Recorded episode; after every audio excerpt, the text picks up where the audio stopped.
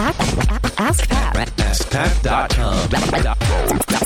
Dot com. AskPat. Hey, what's up, everybody? Pat Flynn here, and welcome to episode 779 of Ask Pat. Thank you so much for joining me today. As always, I'm here to help you by answering your online business questions five days a week.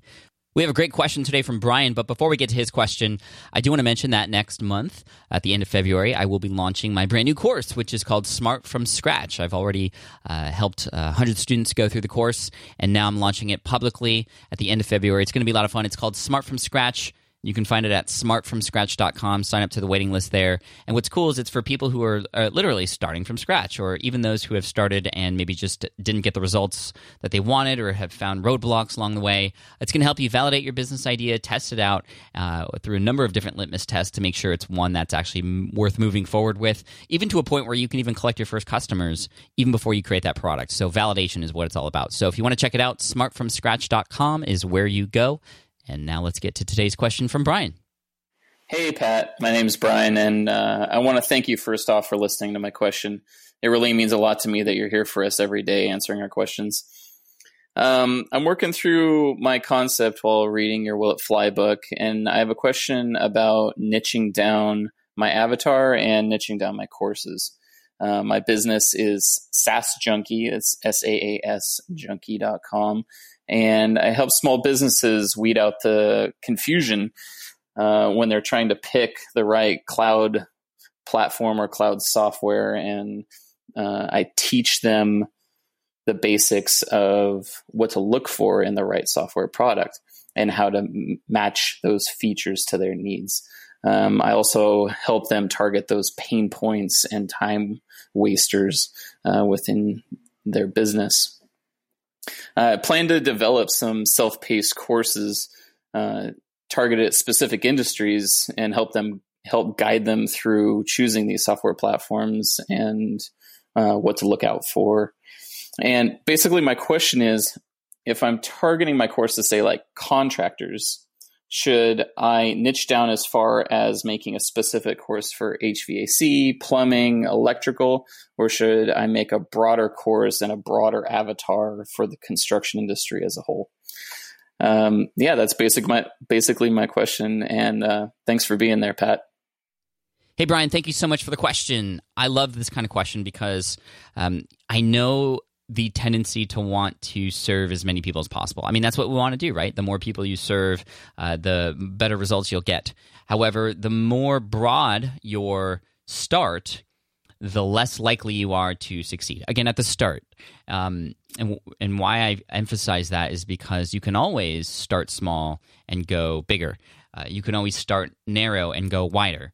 And I've done that before myself. However, I will say that when you are starting out, if you do want to stand out from the crowd after you've done your market research, you're probably going to find that there's a lot of other people serving this audience as well.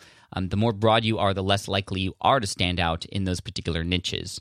And the example I, I like to use comes from Jason Van Orden, who I remember speaking on this when I was in my early days listening to Internet Business Mastery. And this story stuck with me all the time, and that is um, the sort of mall. If you go to the mall, you might notice that there are a number of different shoe stores. There's a walking shoe company. There's uh, the Foot Locker for athletes. There's the um, more fancy shoes place, and and there, there's a bunch of them. I mean, there's even ones for specifically sandals, I think, and and Crocs, and you know they all have their specific niches. And so, if I'm a runner and I'm serious about running, and I want to succeed uh, with my my running, I want to go to a running shoe store for my shoes because I know I can go there and get the best advice, get the the right shoe that's for me, especially when you think about you know injury and things like that which is just specifically related to running. But you know i go to a running store because i want the best running shoes and want to do really well.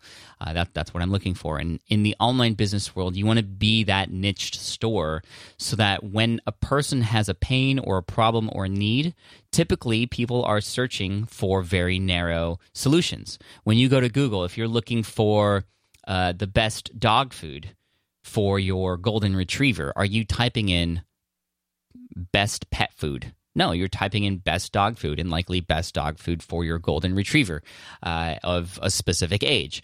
Now, you can get very, very narrow, obviously, but the more narrow you get, the easier it is to connect with your audience, the easier it is to stand out, the easier it is for you to get on a phone conversation and and, and really have a, uh, a narrow conversation about something very important that's going to help you with finding these solutions.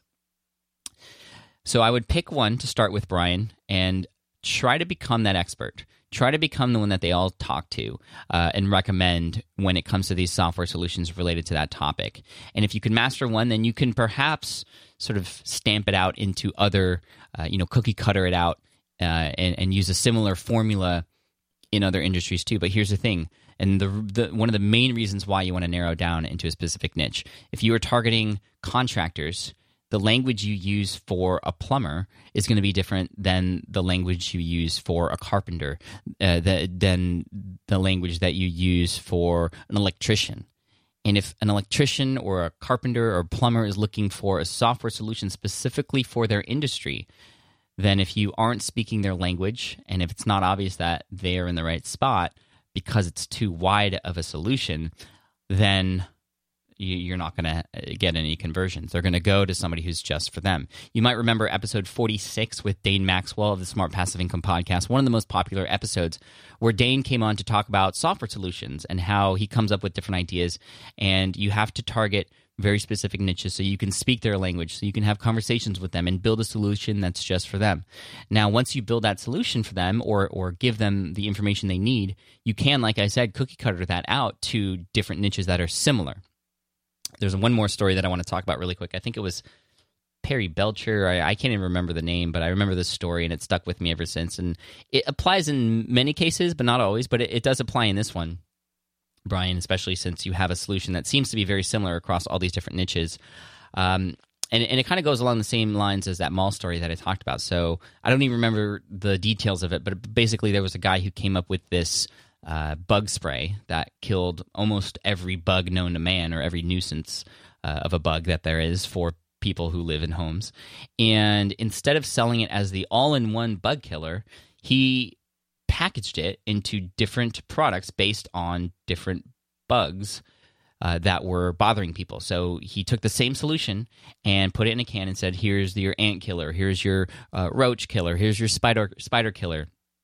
And he was able to get more sales that way because people when they're looking for solutions are looking for specific problems to that specific solution. So if somebody has an issue with spiders uh, they're going to get the best thing they can to uh, you know kill those spiders. So uh, i'm not you know condoning killing animals or insects of any kind. Um, I, I do call my wife when there are spiders in the room, though, because that's a huge fear of mine, as many of you may know. Um, but that's not the point here. The point here is that um, you can, with a similar solution, share the message in a different way and be more impactful to really hone in on the problems and pains that those specific niches have.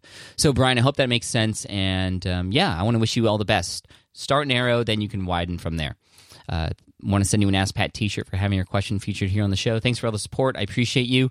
And I appreciate all of your questions that are coming in. So, for those of you listening, if you have a question that you'd like potentially featured here on the show, guess what? Just head on over to askpat.com and you can ask right there on, the, uh, on that page.